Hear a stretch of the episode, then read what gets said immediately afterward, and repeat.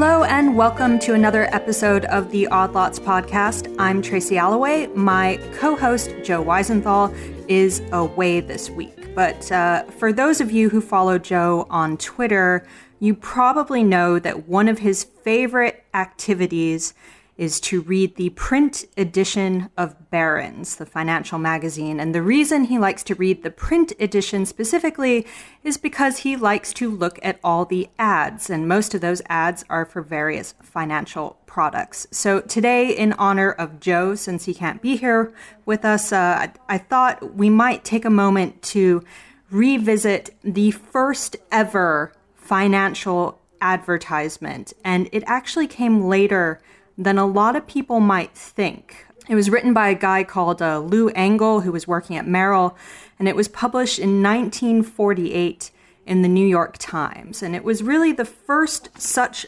financial advertisement that we'd seen in the sense that it was aimed at everyday investors. And I encourage everyone after they listen to this podcast, please to go and Google the ad. It's called uh, What Everybody Ought to Know About the Stock and Bond Business. And it's basically 7,000 words of pure text explaining what stocks and bonds are to everyday investors. But this was the thing that kicked off all the ads that we see nowadays in places like Barron's.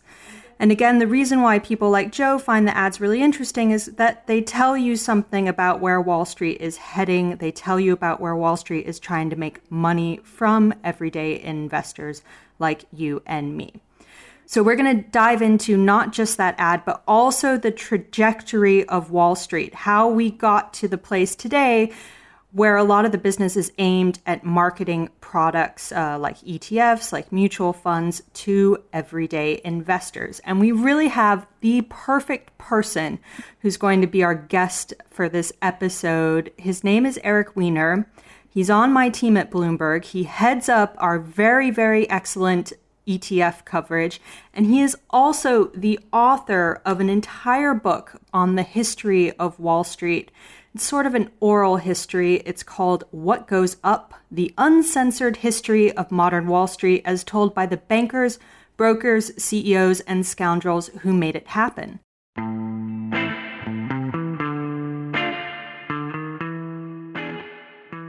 Eric, thanks so much for joining us. Thanks for having me, Tracy. Or me.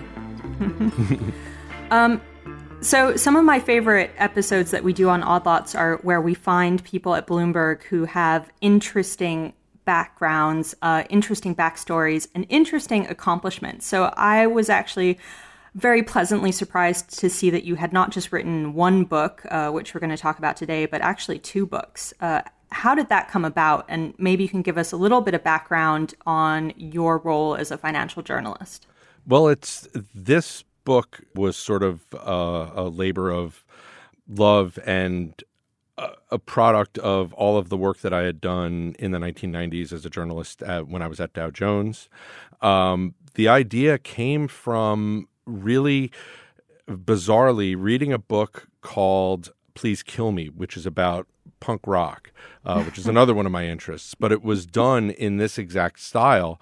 And what I noticed was that it took something that wasn't necessarily a, a singular thing, a singular place, a singular time, and put it in a narrative structure that made it all make sense as if it had happened in a preordained way. In the sa- at the same time, I was watching those Ken Burns documentaries that were all coming out, and he right. was doing very interesting things by using primary sourced information as well as interviews in order to tell a story. Uh, and working with a friend of mine in publishing, I came up with the idea to do this for the history of Wall Street, which I had sort of been chronicling by talking to all of these people at various different investment banks as I was reporting. And I just naturally had an interest in history. So I would ask them how things came about. And different firms had really lengthy histories. Lehman Brothers had basically every document it had going back to the 1800s. Uh, Merrill Lynch had a library, a literal, I mean, a literal museum uh, of all stuff, including the uh, the famous Lou Engel ad. So I found sort of you know mutual kinship, and people were remarkably open to talking to me. It took me a while to nail down. I did about 300 interviews with some of the richest people in the world. So nailing them all down wasn't easy. But a lot of them were very willing to talk and very candid about what happened. Uh, 300 interviews is a pretty lofty sum. So you mentioned um, the Lou Engel ad.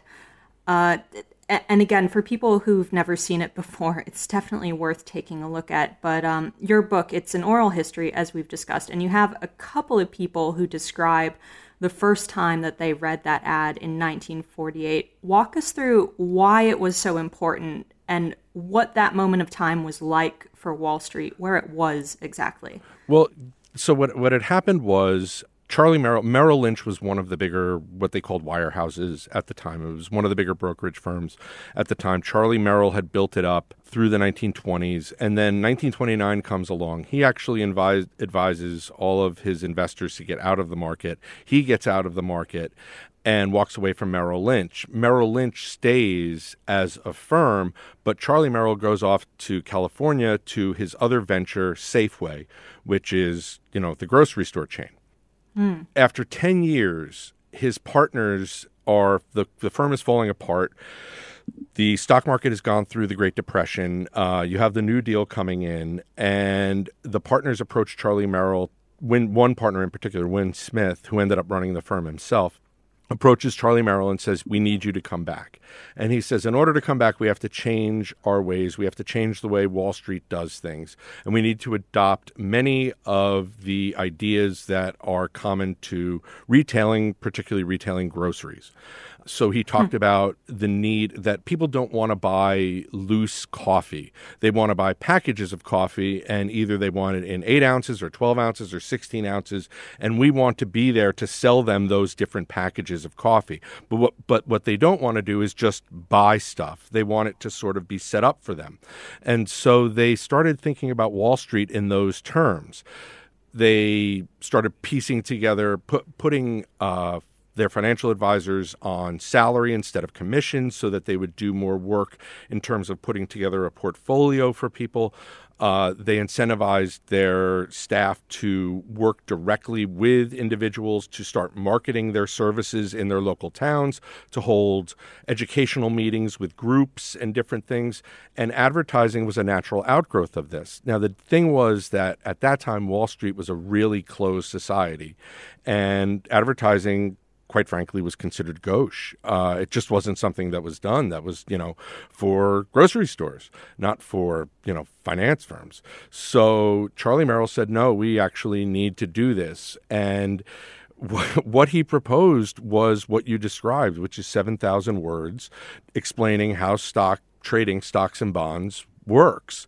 And it's essentially, you would never run it today. You would run it as a, a pamphlet or something. It, it's just a block of words. And the people at Merrill were dumbfounded by it. They didn't think it would work. Uh, they, they were willing to do it because Charlie, at that point, had developed sort of the cult of personality where he just did what he wanted.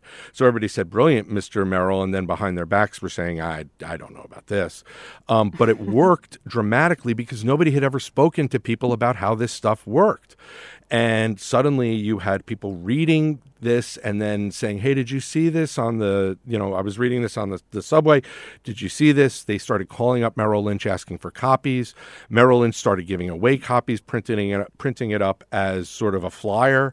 Uh, and it really became kind of a touchstone for what can be done with reaching out to the general public, which is something that Wall Street was really reluctant to do, largely because after 29, it got blamed for everything.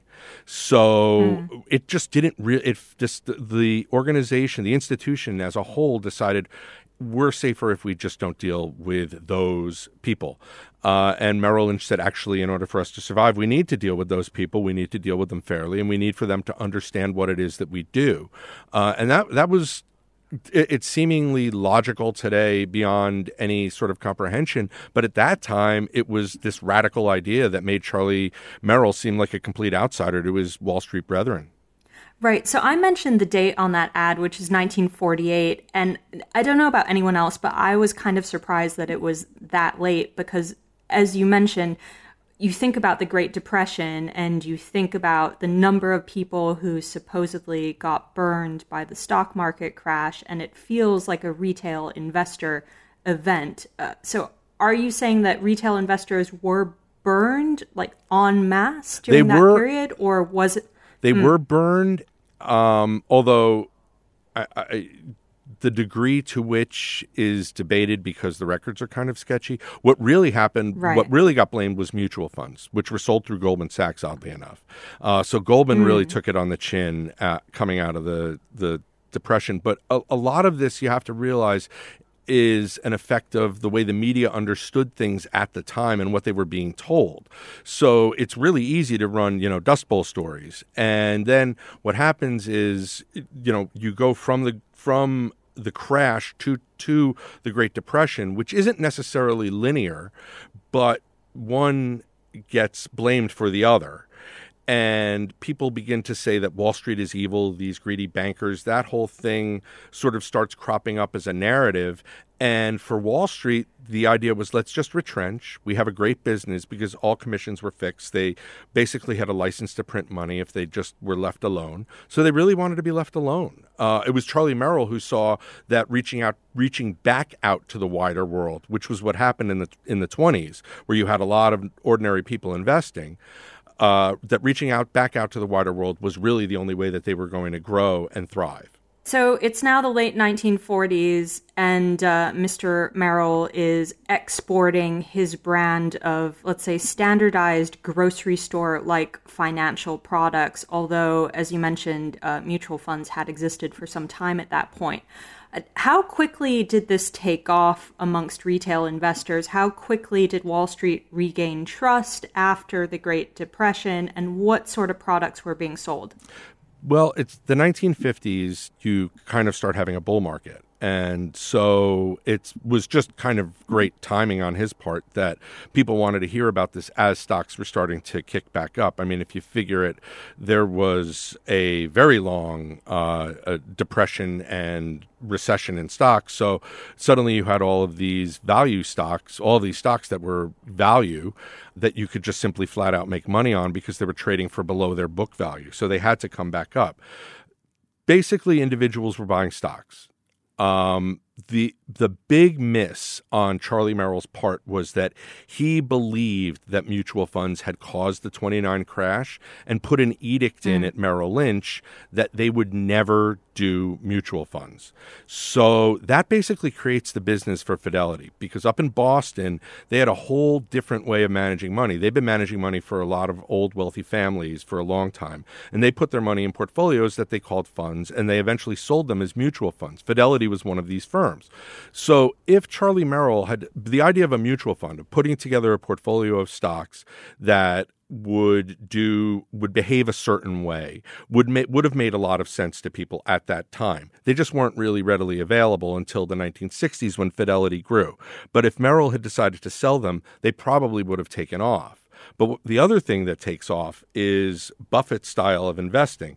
Buffett goes back to, uh, he had been in New York, he goes back to Nebraska and starts his firm. And it's like the greatest rocket ride in the history of Wall Street, where there were just so many stocks that were beaten down. He called them cigar butts, that he could just make money by picking off stocks that were going to have to revert to the mean.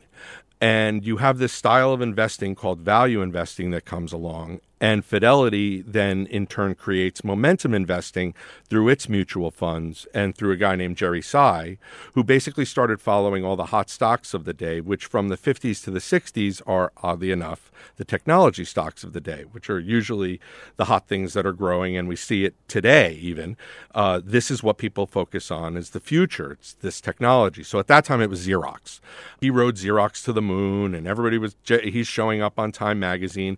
And all of a sudden, people are following momentum. And the idea of factors that we think of today, the idea of investing styles that we think of today, really originates from this 19 late 1940s to 1960s period where investors themselves, uh, professional investors themselves, are figuring it out.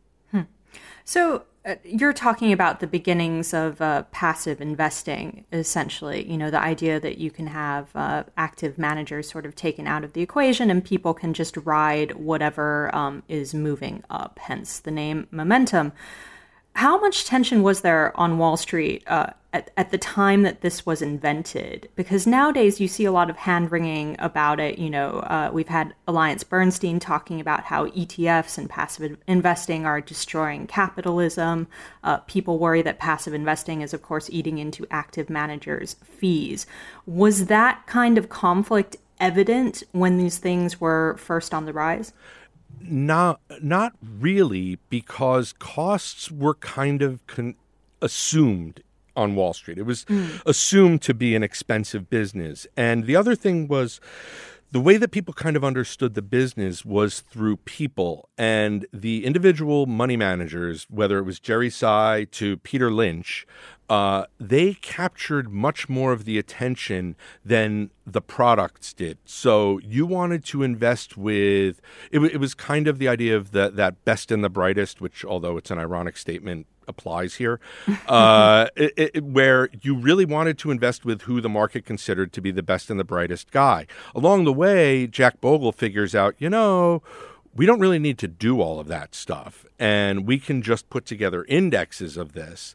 And uh, th- there had been indexes for a very long time. Right. You know, the, the Dow Jones Industrial Index had, had been there for a while, but there weren't a lot of them. And they were followed kind of just as benchmarks that you would beat as a as a mutual fund manager, but or as a asset manager or any kind of uh, financial advisor. But as the research started to show that most of these guys don't really beat the market, the idea of tracking an index became more important.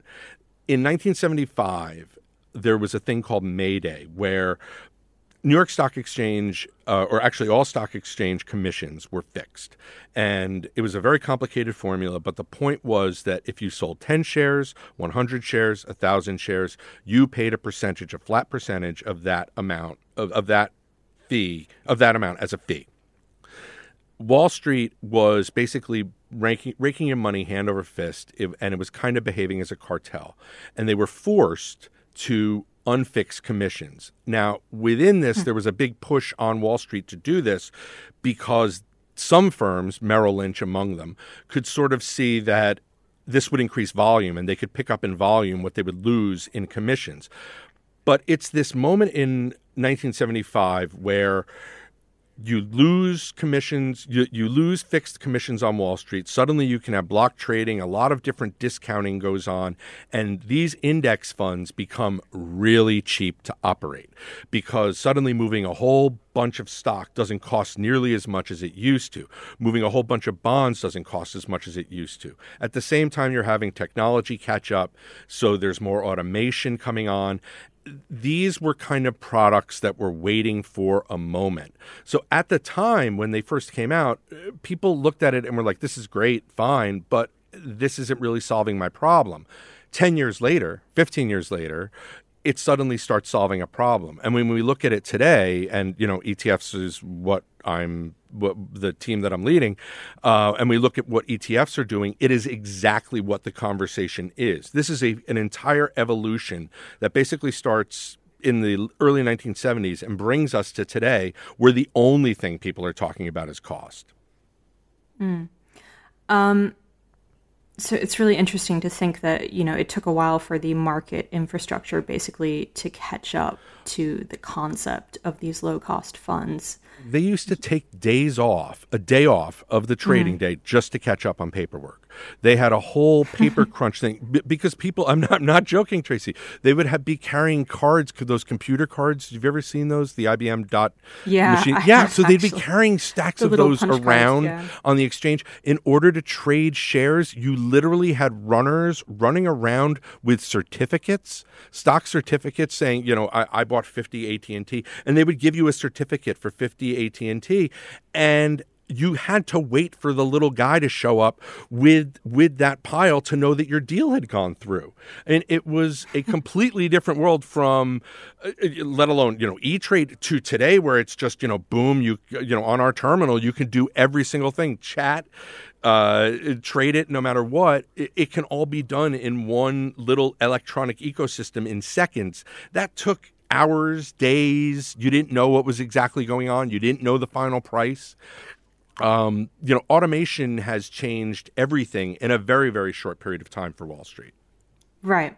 So you point out that at one point it was sort of about the people managing funds and investments, but now it's most definitely about the product. And if you open a publication like Barron's and look at the ads, like Joe likes to do uh, so very often, you'll just see pages and pages of ads for things like you know mutual funds, ETFs, uh, certain portfolios, and they tend to change along with the time. So when people are searching for yield, you'll see yield enhanced investment offerings. Uh, when people are worried about rising rates, you'll see see bond ETFs that are protected from uh, duration risk, all that sort of stuff what's next in the evolution of that market? What's next in terms of the provision of, let's say, uh, standardized grocery like financial products?